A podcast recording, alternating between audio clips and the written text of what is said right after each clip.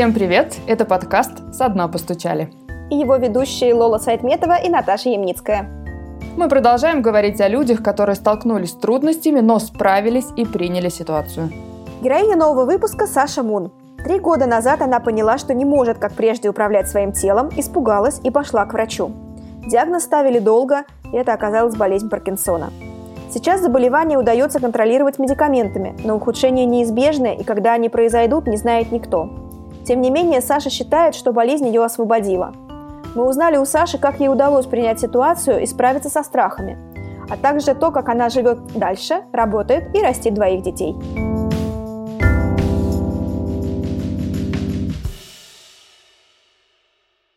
Расскажи, пожалуйста, самое начало, наверное, когда стало понятно, что с организмом что-то происходит и что-то не так? Как раз пыталась вспомнить сегодня, я не помню вот этот момент, когда я набралась решимости и выяснить, что со мной такое. Как-то летом стала замечать, вот, что я на пробежке подволакиваю ногу левую. У меня был период жизни, когда я бегала вокруг пруда. Вот, я бегала три года, потом вдруг обнаружила, что я прихрамываю. Но я потом еще после этого какое-то долгое время не шла к врачам, потому что я не ипохондрик и очень боюсь правды. То есть мне очень нравится пребывать в иллюзиях. Ну, такие люди встречаются. Вот я и еще очень много людей. Ну, мне в какой-то момент, может быть, я не помню, какой был импульс, просто стало страшно в какой-то момент, и я пошла выяснить, что со мной такое, ну, обратилась в поликлинику по месту жительства. И потом очень быстро все стало выяснять и все делать, исследовать из пункта А в пункт Б, как врачи меня направляли. Тогда пошло все быстро. А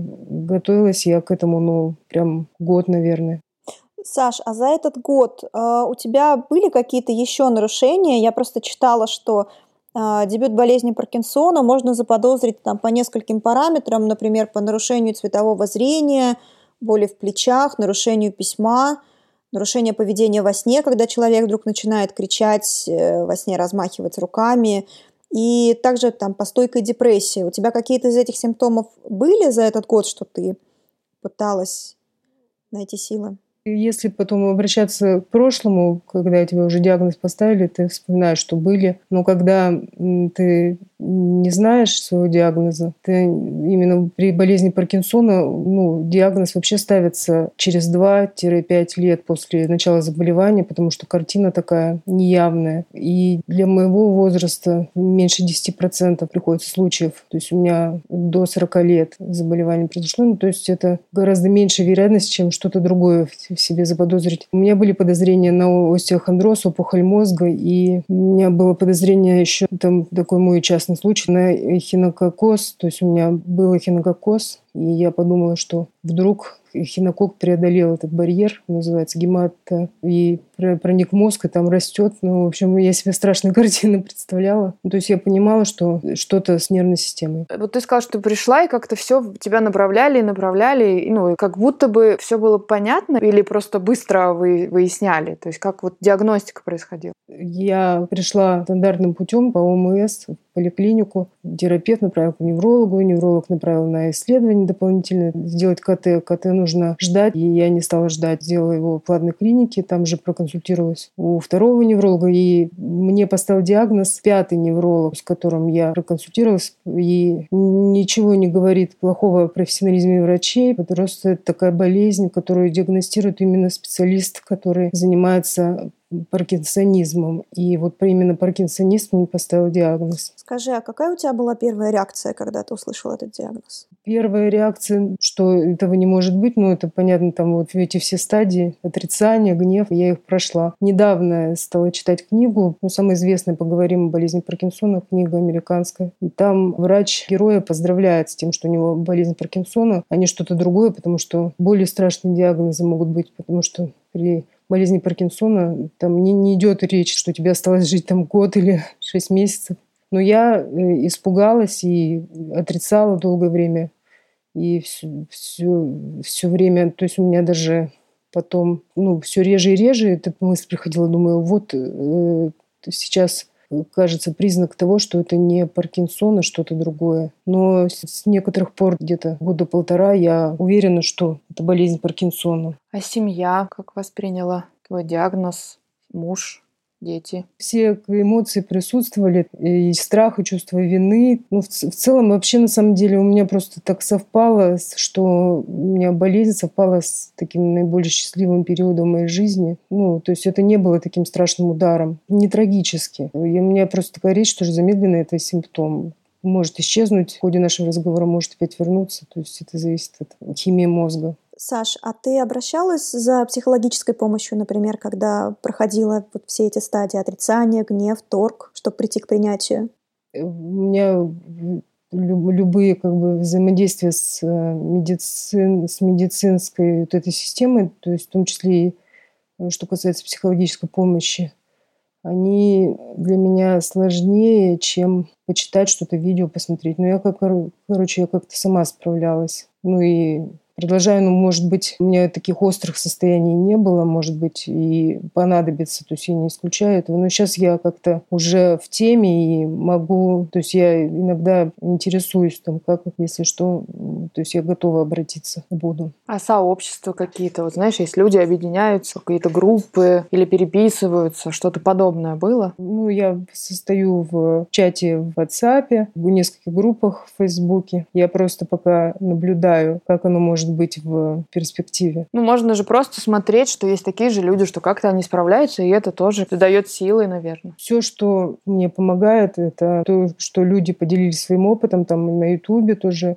в видео или в Фейсбуке личные ссылки кидают. То, что люди делятся опытом, это очень ценно. Тем более, что врачи — это другая позиция, другой взгляд, и тот и другой взгляд нужен.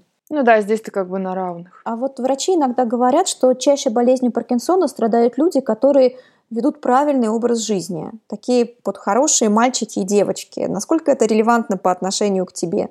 Сложность в том, что э, пытаются какую-то причину изобрести. Там меня все время спрашивают, а испытывали ли вы стресс сильнейший? Ну, конечно, я к 34 годам испытала ну, пару сильнейших стрессов. Ну, это просто обычная жизнь. Или есть еще гипотеза, что химические вещества влияют. Но это там какой-то определенный наркотик нужно употреблять. Я не знаю название. У меня паркинсонист интересовался. Но в том-то и дело, что именно у этой болезни не установлена вот эта причина причинно-следственная связь, есть такое определение, что она возникает спорадически, то есть откуда не возьмись вдруг. Просто, может быть, это уверенность в том, что ты, когда ведешь здоровый образ жизни, что ты ничем не болеешь, она именно в этом случае оказывается неустойчивой. Наверное, из-за этого такое сложилась такая гипотеза. Я еще в одном интервью читала, там российский невролог говорила, что доказанные факторы профилактики Паркинсона – это курение, то есть никотин, и употребление большого количества кофе, то есть кофеина. И, ну, понятно, что рекомендовать эти методы, конечно, нельзя. А вот как ты к этим методам относишься? И ты когда-нибудь злоупотребляла чем-то из перечисленного? Я курю и пью много кофе, но сейчас все меньше. Сколько я знаю, что это тоже никак не доказанная корреляция. Все тоже очень удивились, что среди курящих было меньше пациентов с болезнью Паркинсона, не курящих больше, чем курящих. Про кофе не знаю. Ну, то есть это просто такое толкование данных. Моя точка зрения мнение, оформившееся в связи с, вот, с этой информацией, которую я пришла, она такая, что никак не связано курение и... То есть, или если это как-то связано, то мы не знаем как. А вот что касается тебя, вот у тебя, получается, диагноз появился уже 4 года назад, но я посчитала по твоему посту, то есть это где-то в шестнадцатом году. У меня в семнадцатом, я просто путаюсь. Ну, то есть три года назад. И ты писала, что люди... Почему ты решила написать этот пост? Потому что люди стали удивляться твоим изменениям, и ты решила объяснить. А что изменилось и что их удивляло? У меня двигательные нарушения есть. Я хромаю. Есть смешные случаи. Мне говорят, Саша, ты такая спокойная, вообще ничего тебя не выбивает из седла. Это симптом, то есть бедная мимика, это симптом болезни Паркинсона. Ну и я такие комплименты слышу, то есть в комплиментарной форме обыграны мои симптомы. А у меня вот неуверенная речь, кажется, что я очень волнуюсь, то есть, когда разговариваю. Ну, и я, когда тоже такой круг психики, что ты думаешь, что думают, что ты волнуешься, и начинаешь волноваться. Речь у меня замедленная, то есть не очень эмоциональная такой тихий, спокойный полушепот. И у меня ригидность, брадикинезия. Это имеется в виду, что у меня мышцы не могут расслабляться Я как заморожен, как э, железный дровосек заржавевший иногда двигаюсь. Там, конечно, еще есть недвигательные нарушения, но они мало заметны, чтобы их определить, но тоже раздражают людей. Сначала, когда у меня симптомы там новые возникают, то к ним еще не приспособился. То есть я опаздывала, например, могла опоздать там на час, ну, медленно все делаю. То есть концентрация тоже э, у меня уменьшается, тоже раздражает. Так что, чтобы со мной взаимодействовать, нужно настраиваться на суперинклюзию. Вот я это людям пыталась объяснить. Ну и мне многие сказали спасибо, потому что молчание такое напряженное до этого существовало между мной и другими людьми, знакомыми, которыми я общаюсь. Все точки над «и» встали. Ты в этом посте говорила, что болезнь тебя в каком-то смысле освободила. А что ты имеешь в виду? Я имела в виду, что есть какие-то такие события в жизни, которые подчеркивает там ее, то есть не подчеркивает, а вот эта интенсивность усиливается жизни. Ты начинаешь усиленно думать, осмыслять. Когда такие происходят сильные катаклизмы, какие-то вещи, которые сиюминутно тебя тревожили, они уходят на второй план. Но, и, наверное, сейчас я подумала еще, что когда ты понимаешь, что с тобой происходит, у тебя вот это вот... То есть у меня тревожность снизилась. Все, чем такие были переживания сиюминутно ушло на второй план, это во-первых. Во-вторых, Конечно же, эм, близкие люди тебе поменяли свое отношение, стали больше заботиться, меньше раздражаться, люди стали ко мне менее требовательными. А тебе вот пришлось привыкать к каким-то тоже новым проявлениям тела, психики, мышц и так далее. Какие тебе самой пришлось менять привычки и что стало делать сложнее? Вот с чем ты вдруг столкнулась и поняла, что больше я так не умею? Больше так не умею. Ну, я время от времени с завистью смотрю на бегунов. Ну, то есть я могу бегать, но мне нужно вот как-то это выстраивать, всю эту систему. И, то есть я иногда ее выстраиваю, такую как бы свою поддержания физической формы, она у меня рассыпается. То есть мне сложнее ее ну, выстраивать, значительно сложнее. Как-то я планирую свое время, э, исходя из своего самочувствия, которое может измениться там через час, через 10 минут. К этому привыкаешь, то есть нет такой прям я не могу спланировать себе неделю, там я записала себе там пять дел и могу ни одно не сделать, например, если давление там у меня низкое. У меня иногда бывают всплески активности, и тоже вот какой-то момент, когда ты активен и все можешь, тебе хочется сразу и насладиться этим моментом, и что-то сделать. Трудно переключаться.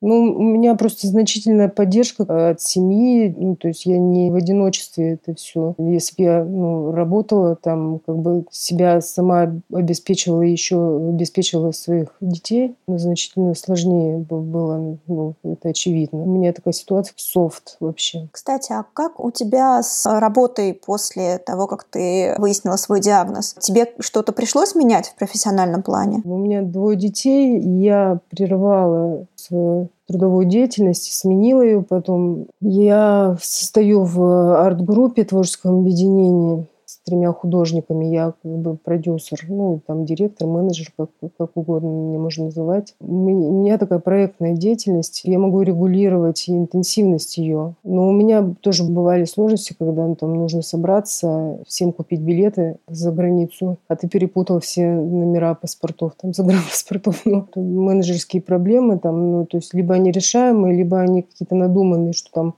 остановить самолет, чтобы Гергиев успел с одного рейса на другой. То есть у меня нет такой задачи, слава богу. Спасибо Богу, там, природе. Я просто таким... Я не могу такое делать и выяснять, что это и не нужно. То есть, условно, ходить в офис 5 дней в неделю тебе не надо, ты можешь регулировать время, интенсивность, условно. На самом деле у меня возникают иногда конфликтные моменты в группе. Ну, мы как-то стараемся договориться, то есть людям, самым близким людям, им приходится тоже привыкать к моему состоянию и свое раздражение с ним работать. То есть даже в такой идеальной ситуации это есть. Саша, а как выглядит твое лечение? Это чисто фармакология или, например, сюда включена какая-нибудь физиотерапия, танцевальная терапия и, и так далее? У меня дополнительная терапия какой-то специальной, где специалист мне э, сопутствует и помогает. Кроме фармакологической нету. Я устраиваю свою физическую активность. У меня бывают периоды апатии, а бывает, что я так этим занимаюсь. Танцую под видео с проектора. Пешие прогулки совершаю длительные. В моем случае еще важно режим сна соблюдать, но у меня это не очень получается. Вот есть над чем работать. Но чтобы меня сопровождал какой-то специалист по танцевальной терапии такого нет. Ну, примеры этому тоже вокруг редкие, может быть, поэтому ну, как-то это... И со мной это не происходит. Эту возможность не использую. Слушай, ну а правильно я понимаю, что у болезни есть несколько стадий? Вот что тебе о них известно, что известно о твоей ситуации, и какие есть способы сегодня в медицине замедлить наступление другой стадии? Есть моя стадия и есть развернутая стадия. То есть у меня где-то там между второй и третьей, вот между третьей и четвертой развернутая стадия, когда симптомы таким прям симфонией идут. У всех разная очень картина. То есть у кого-то вообще начинается болезнь вегетативных нарушений и когнитивных, а у кого-то с двигательных. Тремор – это тоже не всем свойственно. Тремор покоя у меня это очень редко. Непонятно, есть он у меня или нет. Развернутая стадия, ну, насколько я знаю, там какие-то свои перспективы просто тоже можно в разном ключе представлять. Развернутая стадия начнется, когда у меня будут из двигательных нарушений те потери равновесия, падения. Это нужно отследить. Если первый раз я упаду удачно, потом следить все время, стараться держать центр тяжести чуть впереди, чтобы не падать назад. И из вегетативных нарушений, недвигательных, точнее, галлюцинаций у некоторых, то есть то, что будет требовать серьезного подхода такого. Болезнь корректируется медикаментозно дофаминовыми препаратами, леводопой. Основная стратегия терапевтическая – это как можно дольше продержаться на небольшой дозе. Врач должен корректировать этот момент, когда уже пора увеличить дозу. У меня сейчас минимальная доза леводопы и максимальная доза препаратов, которые до леводопы принимают, ну, такие вспомогательные. Я на ней уже держусь полтора года. Когда будет максимальная доза и она мне будет эффективна, то в зависимости от симптомов может быть предложено хирургическое вмешательство. Я пока не очень вникала. Там есть два способа. Это электростимуляция мозга, но это сложные операции. То есть э, там есть такая штука, когда имплантируют стимулятор в подключичную область, чтобы электростимуляцию делать подкорковым структурам мозга. Да, электростимуляция среднего мозга, она при каких-то определенных симптомах, ну, там есть две формы, это дрожательная и ригидная. То есть у меня смешанная, она ближе к ригидной. Есть более простая операция, таламотомия, то есть удаляется часть мозга, там таламус, и она при моей форме не показан. Мне нужно в обозримом будущем готовить себя к электростимуляции. То есть ты станешь биороботом, если тебе вживляют э, электростимулятор? Когда я заболела, и я поняла, что мы, в принципе, андроиды. То есть я просто стану отремонтированным андроидом залатанным таким. Слушай, а ведь сейчас идут активные поиски нового лекарства для, людей с болезнью Паркинсона. Там и иммунная терапия, и изучают стволовые клетки. И там в Японии, по-моему, был эксперимент с применением клеток из собственных фибробластов кожи. Вот что ты думаешь о будущем в контексте болезни? Есть у тебя надежда, что найдут волшебную таблетку, которой ты успеешь воспользоваться? Сам, ну, такая эффективная терапия, которая сейчас применяется широко, она была сформирована в 70-е годы. Ну, то есть леводопа – это вот типа супер прорыв в лечении этой болезни. Каждый день у меня муж читает новости. Новости такие приходят именно про болезнь Паркинсона, потому что это распространенное заболевание. Все мечтают о волшебной таблетке. Если жить этой мечтой, то это такая жизнь, эсхатологический такой подход, что, что где-то есть новая жизнь. Его нужно исключать. Конечно, я надеюсь на то, что появится способ, ну, с другой стороны, способ, что сделать. Там начинаешь дальше задумываться, и можно так далеко зайти. Э, человеческое вообще желание чуда, оно и есть. Ну, хотя бы замедлить, может быть, знаешь, чтобы из одной стадии не переходить в другую, хотя бы вот здесь. Или вернуться на стадию раньше. Такие мысли меня посещали э, на стадии торгов. Ну, Это вообще не несущественная часть моей жизни, в том числе внутренней жизни. Это скорее вредные мечты. Слава богу, что со мной случилось это, а не что-то другое. Ну, это тоже я сейчас так говорю, потому что у меня не развернутая стадия, наверное. Я что-то сейчас испугалась, что если это ну, усугубится, то есть оно тоже внезапно может наступить ухудшение. Я пока радуюсь тому, что сейчас все более-менее. Еще со мной такие странные вещи происходили. Профессиональное сообщество там пришло, когда был суд над Серебренниковым. Там было много знакомых людей. Я со всеми общалась. И у меня после этого наступило резкое улучшение состояния. Я месяц очень хорошо себя чувствовала, когда много общения и психической энергии, коммуникации именно, мне помогает. Такое удивительное у меня было открытие. Я сейчас стараюсь больше общаться. Слушай, а вот есть, ну, у меня есть абсолютное ощущение, что ты в таком таком принятии, и как-то уже близкие, слава богу, да, там помогают и так далее. Но все-таки, когда ты не знаешь, думаешь о дальнейшем, что тебя пугает больше всего? Какие, может быть, вещи ты себе рисуешь? А, ну да, хороший вопрос. Я схватила такую болезнь, которая тебя готовит к старости намного раньше, чем, чем ты предполагал, когда тебе гадали по руке быть, э, то, что быть зависимой от других людей, но вот э, именно, что тебе должны будут заботиться твои близкие, это пугает. Ну, то есть непонятно, когда это произойдет и долго ли это будет длиться. Пугает, э, конечно же, психическое состояние, если померкнет моя там личность, сознание раньше, чем тело накроется это пугает, но в случае с Паркинсоном там не Альцгеймер, ну, то есть там есть нюансы. Это, поговорим о смерти, как говорится. То есть люди кардиологических проблем умирают и от э, пневмонии аспираторной, потому что трудности с глотанием, попадает пища в, в дыхательные пути и развивается пневмония. То есть я пока на самом деле не, не пришла к такому какому-то дзену или пониманию. У меня на самом деле есть вещи, которые меня дают мне понять, что я пока не пришла к какому-то стопроцентному принятию. Потому что когда читаешь, что болезнь Паркинсона – это борьба, нужно бороться. Там, и, а я, как бы для человека, у которого один из симптомов – это апатия, она звучит так как-то издевательски. Мне кажется, ну, борьба с апатией, вот для меня это сейчас главная борьба. А вот ты про страхи говорила, про, про близких, и что им придет время, возможно, когда им нужно будет больше за тобой ухаживать. У вас был какой-то разговор дома с детьми на эту тему? Ну, кстати, вот с детьми, чтобы я села, поговорила, такого не было. Ну, то есть я с дочерью веду такие привычные разговоры на, на ту тему, на всю. Ну, ну, наверное, стоит поговорить, потому что у них есть тревожность. Я сейчас ну, вспоминаю ее, чувствую ее. Ну, с мужем мы постоянно там обмениваемся всем, чем можно. Страхами, желаниями. То есть специальный разговор, как на группе анонимных алкоголиков, наверное, не требуется, хотя надо подумать тоже над этим. Ну, с детьми нужно, наверное, поговорить, да.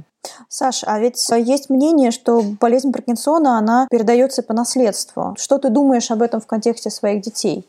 Ну, сейчас я, я пытаюсь понять, да, вот э, дети, если они узнают, что они носители гена, они будут, если симптомы такие на болезнь Паркинсона похожие, они у себя заметят раньше, но они, наверное, и так их заметят раньше, будут оглядываться, даже если не, не проводить эти исследования. Тогда что? Ну, непонятно. Чем раньше ты приступишь к лечению болезни, тем лучше. В, в случае с болезнью Паркинсона я не уверена, что, что это так. Чем раньше начнешь лечить, тем дольше проживешь. Ну, то есть нет такой информации. Ну, грубо говоря, что даже если они узнают и увидят у себя какие-то симптомы, то условно у них тот же путь. Я, насколько знаю, есть данные, что, что не такое наследование, как, например, диабет. Оно даже как бы не доказано на 100%, что это наследственное заболевание. Поэтому это не первое, что должно беспокоить. Но вы как-то в твоем случае про причины не стали гадать, условно. Как я уже говорила, что спорадическое появление болезни Паркинсона, то есть без причины, тебе только и остается, что гадать. Ну, потому что нет причинно-следственной связи. Саш, если подытоживать, то что бы ты могла посоветовать людям, которые столкнулись сейчас с этим диагнозом и не знают, что делать? Рекомендовала бы почитать книжку «Поговорим о болезни Паркинсона». Ну и вообще читать по отзывам. Мне просто... В... Я лежала в центре неврологии, Мне там давали книжку, которая в ней разработана, там, и я, когда ее прочитала, мне захотелось застрелиться. Так все написано, там, приделайте поручни везде в квартире и планируйте тщательно свой выход, передвижение по городу. И, то есть нужно держаться вдохновляющих каких-то вещей, ну, книг. Еще хотела сказать, что в моем случае моего заболевания государство мне оказывает медицинскую помощь в большом объеме, обеспечивает лекарствами. И есть квоты на госпитализацию, терапию, центр неврологии, я по квоте лежала там. С этим все нормально.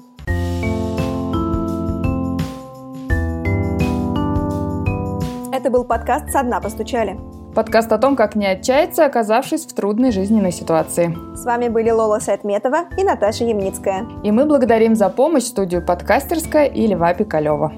Друзья, ссылка на книгу, которую упоминала героиня, лежит в описании нашего выпуска.